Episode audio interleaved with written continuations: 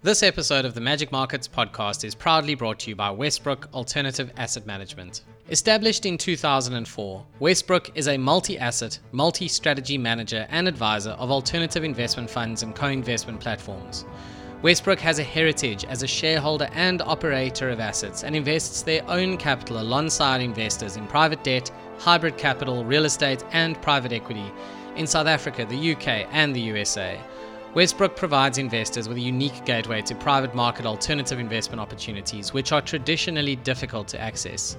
Investors benefit from the depth of experience and quality of investment teams who apply the Westbrooke investment and risk philosophy and approach to everything they do.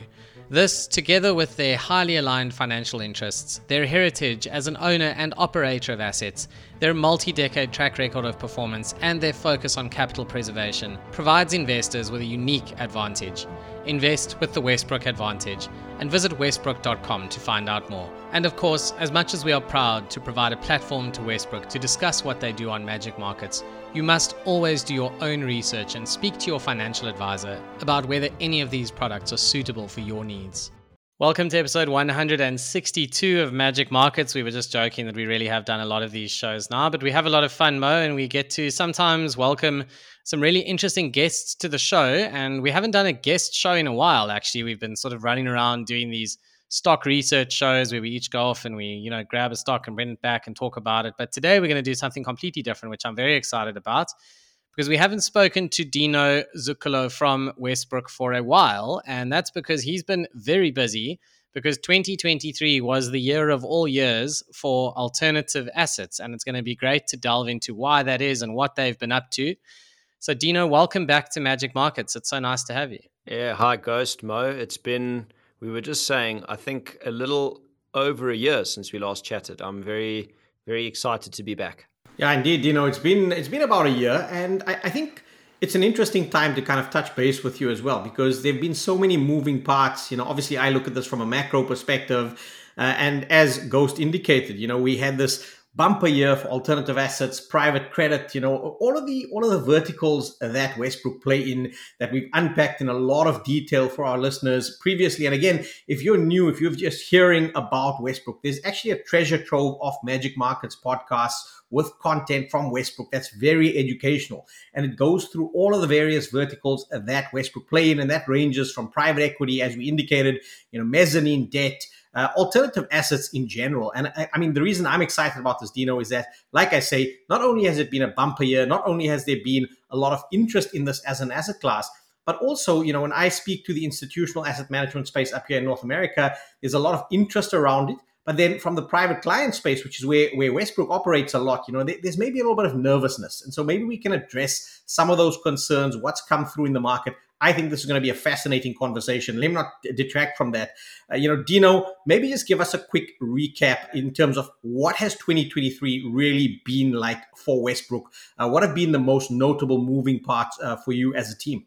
Yeah, look, so I, I think first and foremost, alternatives have become more and more uh, popular with clients.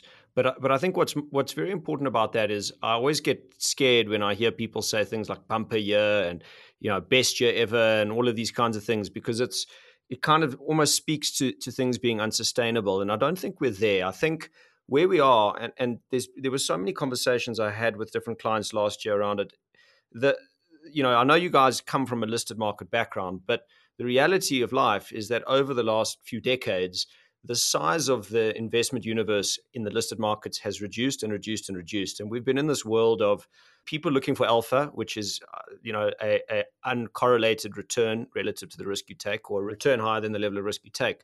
And it's becoming more and more difficult to extract alpha in the listed market. So alternatives really in simply put are when you invest in, in a direct asset. You make a direct loan instead of investing in a bond. You buy a property instead of a REIT stock.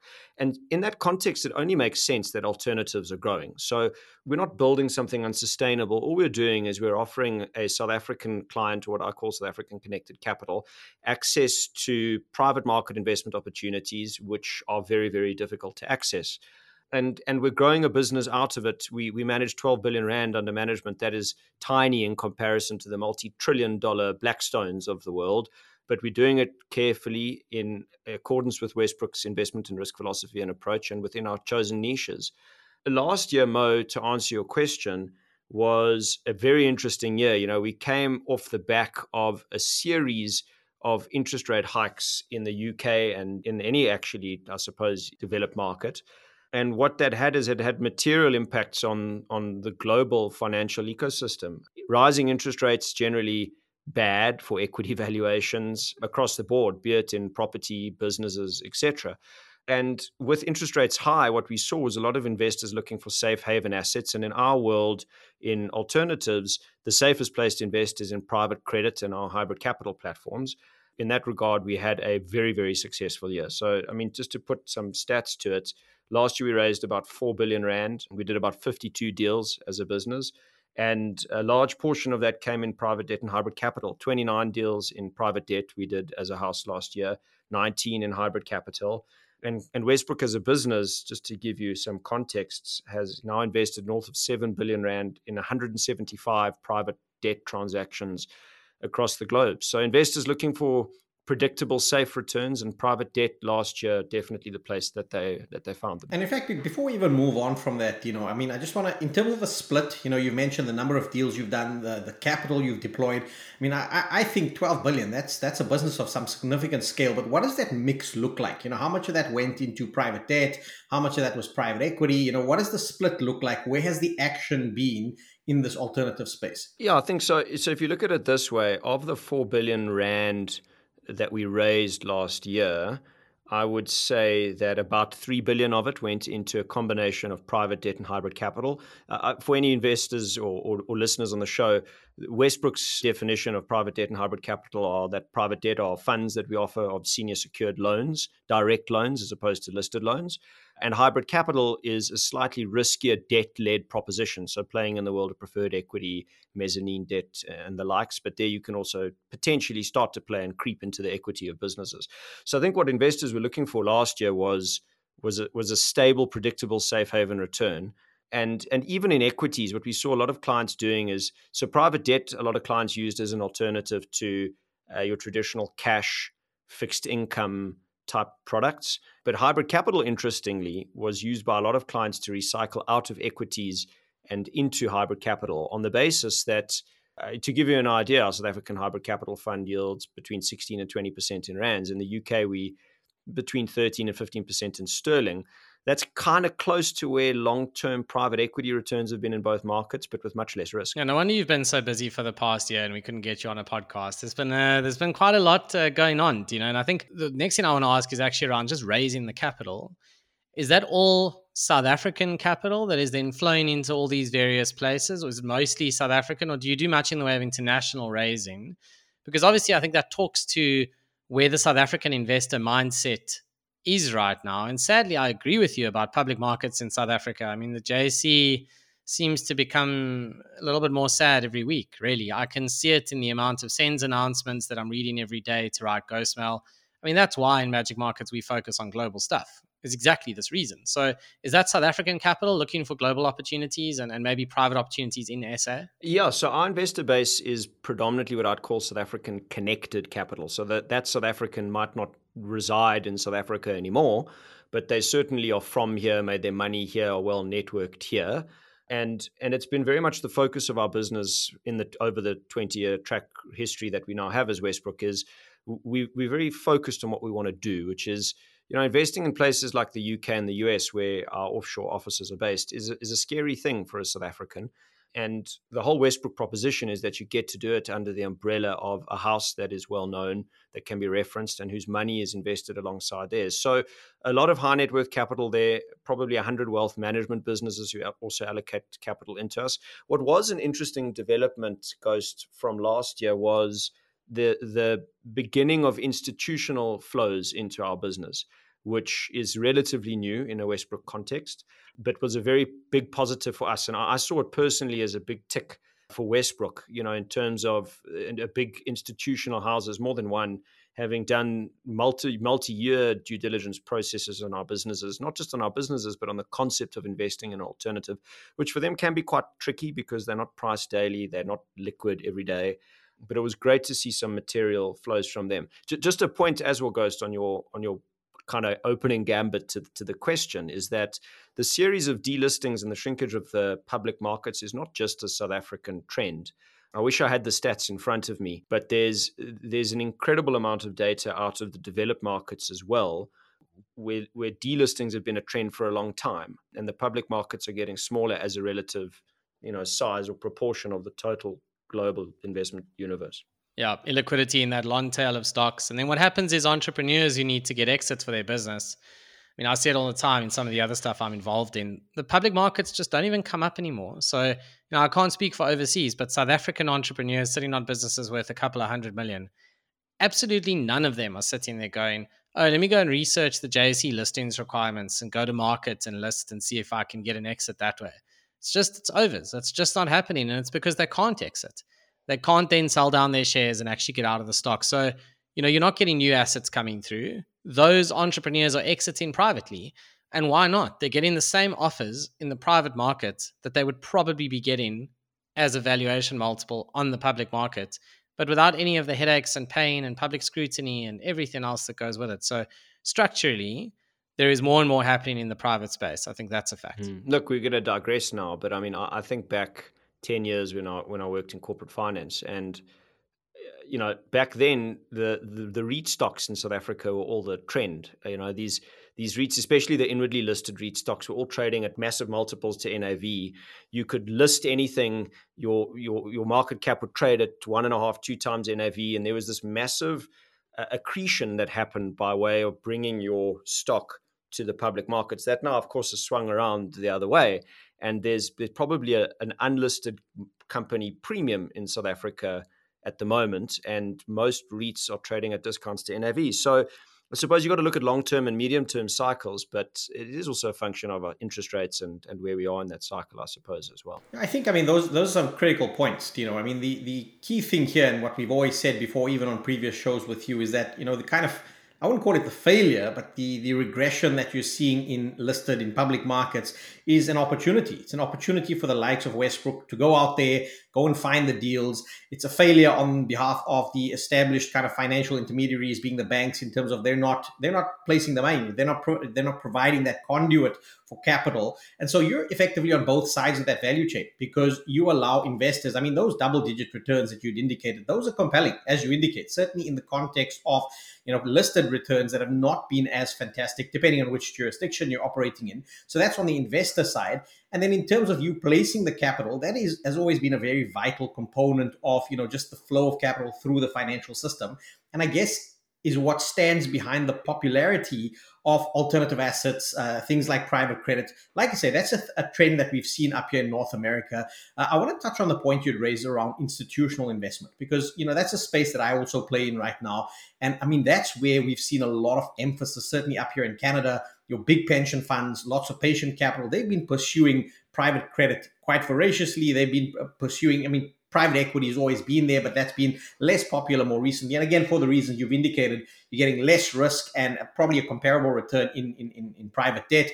Uh, where I want to go with this is that as you grow out that side of the business, and again, with the caveat that it's fairly new for, for the likes of Westbrooke, does that not also give you a flywheel on your retail business? Because patient capital might come to you and say, hey, we need to deploy X billion. You know, they've got really truckloads of money sitting behind this thing.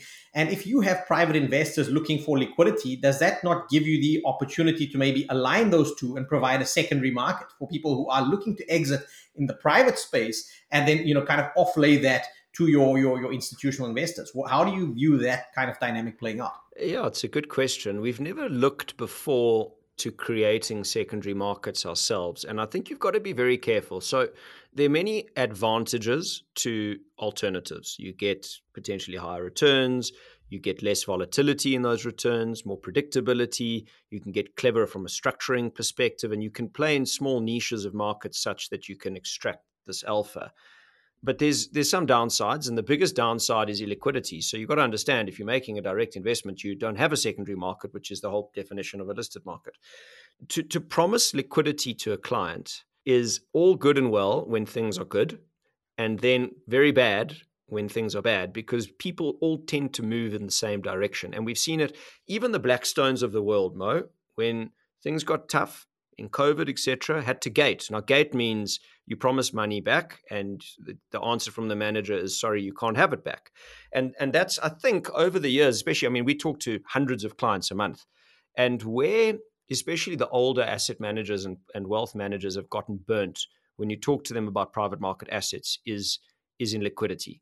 And a lot of people get very nervous when it comes to that concept of gating and I can't get my money out when I want it out. So, as a rule, so far, we have never purported to be able to give clients money back over time frames which we can't. We will never mismatch our assets. So, if we write 24 month loans, our investors must be locked in for 24 months, as an example. Uh, could we go there one day? Possibly, but I think we would do it in a very careful manner. Uh, you know, you know, as an asset manager, Mo, you want to have a very nice mix. Institutions are not the panacea. Just because they bring big flows, I mean, that's very attractive potentially to an asset manager. But now you start to run big concentration risk in your business, and institutions move much more slowly than what a direct client can move. So I'd say there's different products that we offer that are better suited to different types of clients.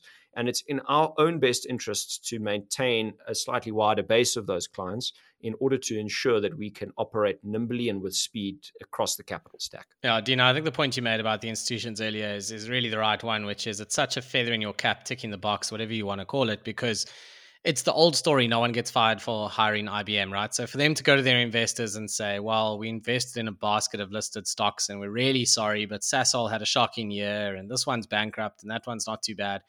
But, you know, everyone bought that. And after all, it's Sasol is kind of an easier pill to swallow for investors than, hey, we went and invested in this thing you might not be familiar with and it's kind of exotic and oh my goodness, it broke. You know, that is then a really difficult conversation. So for them to step outside of that comfort zone – I think does say quite a lot for the due diligence process you've been through and what you've built. You know that that's a really big tick in the box. And I think where retail investors can can view that is just, you know, a lot of that due diligence work has then happened for them. I don't think too many retail investors are going to go and put you through that kind of due diligence. And I'm I'm sure if they tried to, you'd say you're too busy because that's a bit ridiculous for the amount of flows they would bring.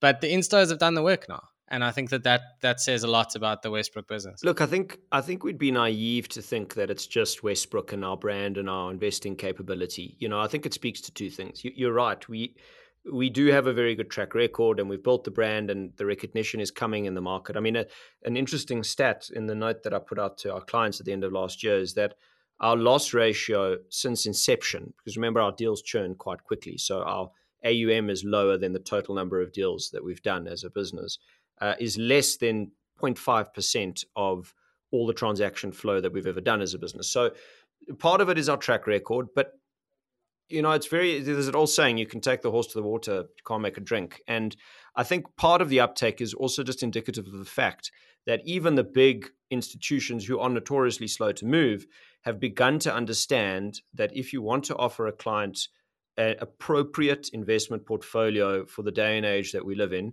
you have to incorporate alternatives. You almost don't have a choice. Yeah, I just I want to jump in with with two specific questions here. Again, just in the interest of time, you know, we it, the one is I know that Westbrooke operated in the solar space down in South Africa and I mean, that's been where there's been a lot of activity, but arguably, you know, certainly from what I've seen, there's been a little bit of a saturation that's come through, lots of competition.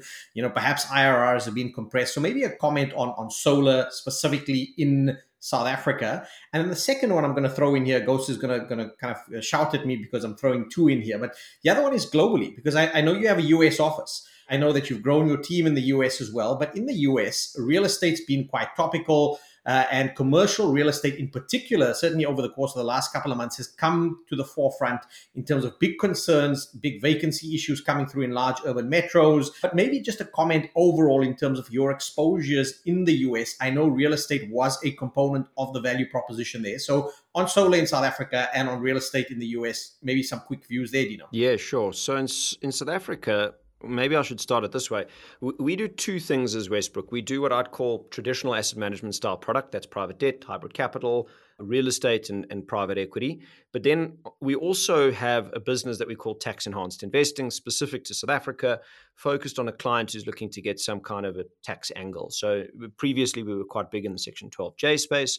And more recently, we've moved into Section 12B. Uh, in the budget speech of 2023, the Minister of Finance announced Section 12BA of the Income Tax Act, which enhanced the deduction that was available to anyone who installed uh, rooftop photovoltaic solar specifically for trade purposes. And this was something that we thought was quite interesting and have built a business around. So last year we raised a very small, it's just south of 300 million rand fund for investment alongside best of breed partners in the solar space in South Africa. And our investment team have been extremely hard at work in investing that capital at the moment. Mo, you're not wrong. It's been challenging from an investment perspective, but but not challenging because of a dearth of transaction flow. We actually going into the 2024 2025 tax year have probably a billion rand worth of equity as a pipeline lined up. It was more challenging because starting a new business takes time. Convincing EPCs, who are an EPC is a technical term for a turnkey solar provider, that they should deal with us takes time and negotiating legals and so on and so forth. But what we found is that the big DFIs and the big offshore investors are looking to do mega projects. We're playing sort of at a smaller level, uh, you know, a Shoprite or a, a body corporate who's got solar and and you know renting that out to the tenants within the block. At that level, what we've seen in South Africa is that because a lot of these EPCs have grown so quickly, they're able to get debt from the banks. The banks want to lend, but they've still got to put equity in, you know. And that even if you have to put, you get a sixty percent LTV from the bank. If you have to put forty percent equity in, and you're growing really, really fast, you as the as the owner of the business might not have enough money to keep footing that equity check. And remember, these projects are 15, 20 year projects. So they're long, it's long equity investments that you need to make. And that's been our kind of USP to to the borrower, or in this case, the partner. We've done pretty well. I think we're going to invest the, the lion's share of the amount of capital that we deployed. And that's really cool for our clients because for every Rand they invest with us, they get two Rand as a tax deduction on average by virtue of the gearing that we've incorporated in the project. So, a really cool way of number one, addressing the electricity crisis in South Africa. And, you know, there's a whole ESG angle to that. But number two, getting a tax break uh, in a country where I think some South Africans are frustrated around what they get for their tax money. So 12B a big focus for us this year, hopefully a billion rand fund that we'll bring to market March, April. Moving offshore, so real estate has been certainly an area where we've had a lot of exposure and, and we have a lot of skills as Westbrooke. Um, we did quite a bit up until COVID, I suppose. And then, as a consequence of the interest rate cycle, uh, which followed COVID, got quite nervous and haven't done much. Uh, in the UK, we've almost done nothing in real estate after we built up and sold a last mile logistics portfolio to, to Blackstone a couple of years ago. In the real estate space in the USA, we've got residential. So we've got two types of residential real estate. We've got a fund that invests in multifamily. So South Africans think of Summercon, think of Balwin, except the units aren't sold and sectionalized and sold. There's one owner of the block and they're 100% rented out all year long. And then we also do manufactured housing, which is a much more niche asset class. That's not one that we're talking to the institutions about but we haven't done new investments in both of those industries or asset classes. I think the last, the first time we did a deal in multifam was in December last year. It was the first deal we did in almost three years. We like residential real estate. We're very, you know, we're very cautious of in an in, in an increasing interest rate environment. You want to be involved in real estate asset classes at least where you've got short leases, because those leases reset to inflation quicker, right? So hotels actually, ironically, have been quite popular lately. Student accommodation multifamily housing because it's six to 12 month leases. So, so we like residential, but also because of its defensiveness. And that was why we picked it initially, because during 2008 GFC, uh, multifamily was one of the most defensive real estate asset classes in the United States. So, so the answer to your question, Mo, is we're experts in what we do. We're not really investing in commercial real estate in the US, but in real estate generally, we're cautious. I have seen the likes of Blackstone, if I recall, I think it was Blackstone, who who just bought. Was it? It was. It was a large Canadian-based uh, multifamily operator, if I recall correctly. Mo. Yeah, that, that that sounds that sounds familiar. It was quite a big deal. Yeah. Yeah, which to me was interesting because it shows that perhaps they're starting to call the top of the interest rate cycle and think that it's an attractive entry point from a pricing perspective to begin to invest more now. So you know, like a lot of real estate is about timing the cycle. The best way to invest in real estate is to not try and time the cycle and just to be a long term holder of real estate, if that makes sense.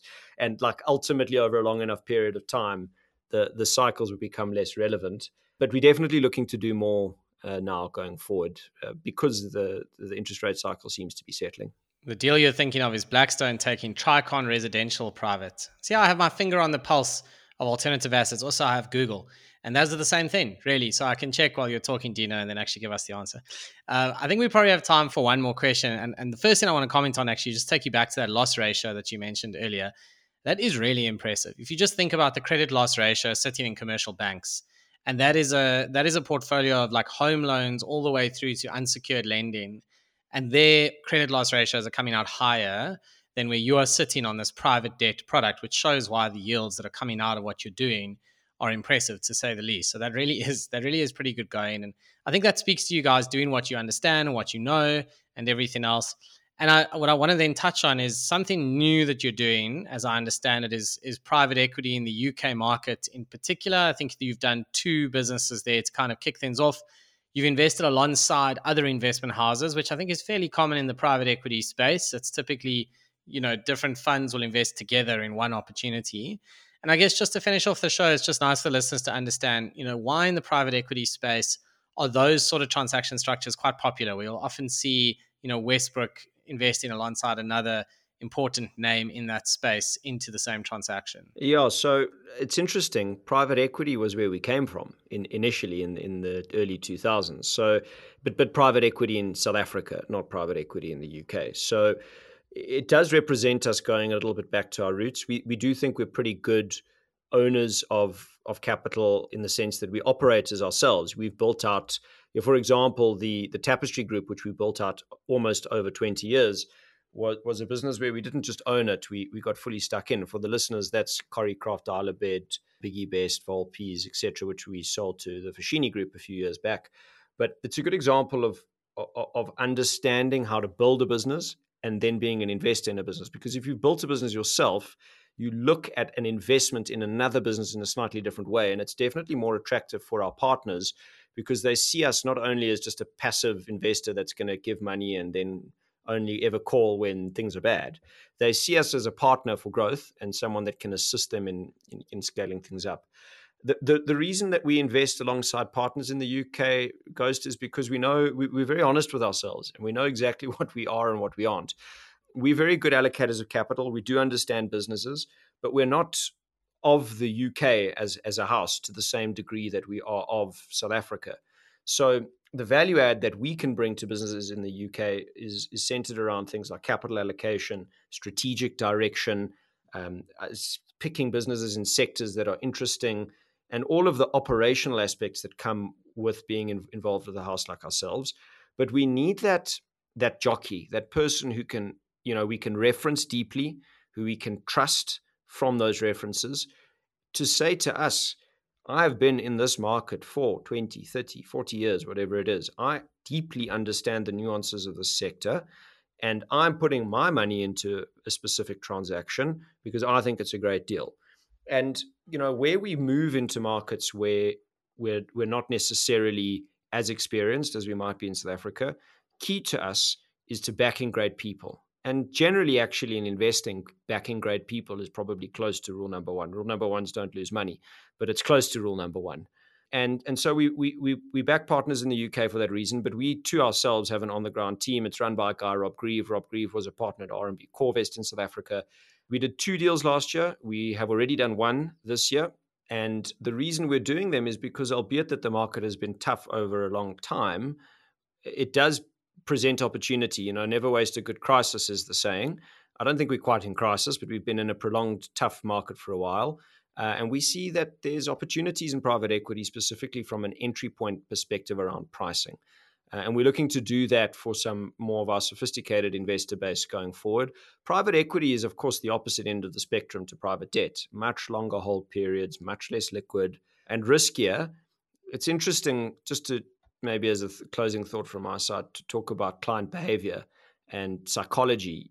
You know, private equity is probably right for many fewer of our clients than what private debt is but but so many of our clients love private equity because they just you know like a business is so easy to understand they manufacture this widget or whatever it might be whereas a diversified senior secured loan portfolio just feels so esoteric that it's really hard to like get excited about where, where in my opinion many of the clients you know should rather be excited about the private debt fund and less about the deal but people love deals and so the, the mission of westbrooke is to uh, give clients what they want across a spectrum of transactions uh, and to allow them access to alternatives. I'll tell you a deal I loved before I let Mo bring it home was that offload of Tapestry. I mean, you probably won't say it publicly, but I think you timed that perfectly. That sale to the Foschini Group was uh, was chef's kiss timing in the South African market. So well done. Yeah, I mean, just unfortunately, we've kind of run out of time, you know, and this is exactly why we need to have you on the show a lot more often. I, I feel like we've just kind of touched it's just the tip of the iceberg. We've just kind of scratched the surface. And again we're trying to catch up on a year plus worth of developments. But i think exciting times for the industry exciting times for for westbrooke. Uh, you've certainly given us some very interesting perspectives on investor psychology on just the dynamics in the various markets in south africa globally as well. Uh, but that's where we've got to leave it. Uh, we hope as our listeners you've enjoyed this uh, go and check out Westbrooke. It's www.westbrooke.com. Uh, you can go and find them there and reach out to the team. You know, ask them some questions. If we haven't addressed some of the burning questions in your mind, reach out to the team. They're very approachable. I'm sure they'll be more than willing to engage with you and give you more insight in terms of how this could possibly be a suitable product set for your investment portfolio or not. Uh, they could also give you some interesting perspectives in terms of just where the industry is going, where the new opportunities are. And I think this is showcase for us, you know, just where you play in the value chain, some of the interesting opportunities where you've also managed to exit deals. I think that's important because that only comes with a long term track record that a team like Westbrooke has. Uh, and again, for our listeners, go and find us on X. It's at Magic Markets Pod, one word, at Finance Ghost and at Mohammed Nalla, all on X, or pop us a note on LinkedIn. Let us know what you thought of the show. Until next week, same time, same place. Thanks. And Dino, thanks. We hope to have you back in the future as well. Cheers. This podcast is for informational purposes only and is not financial or investment advice. Please speak to your personal financial advisor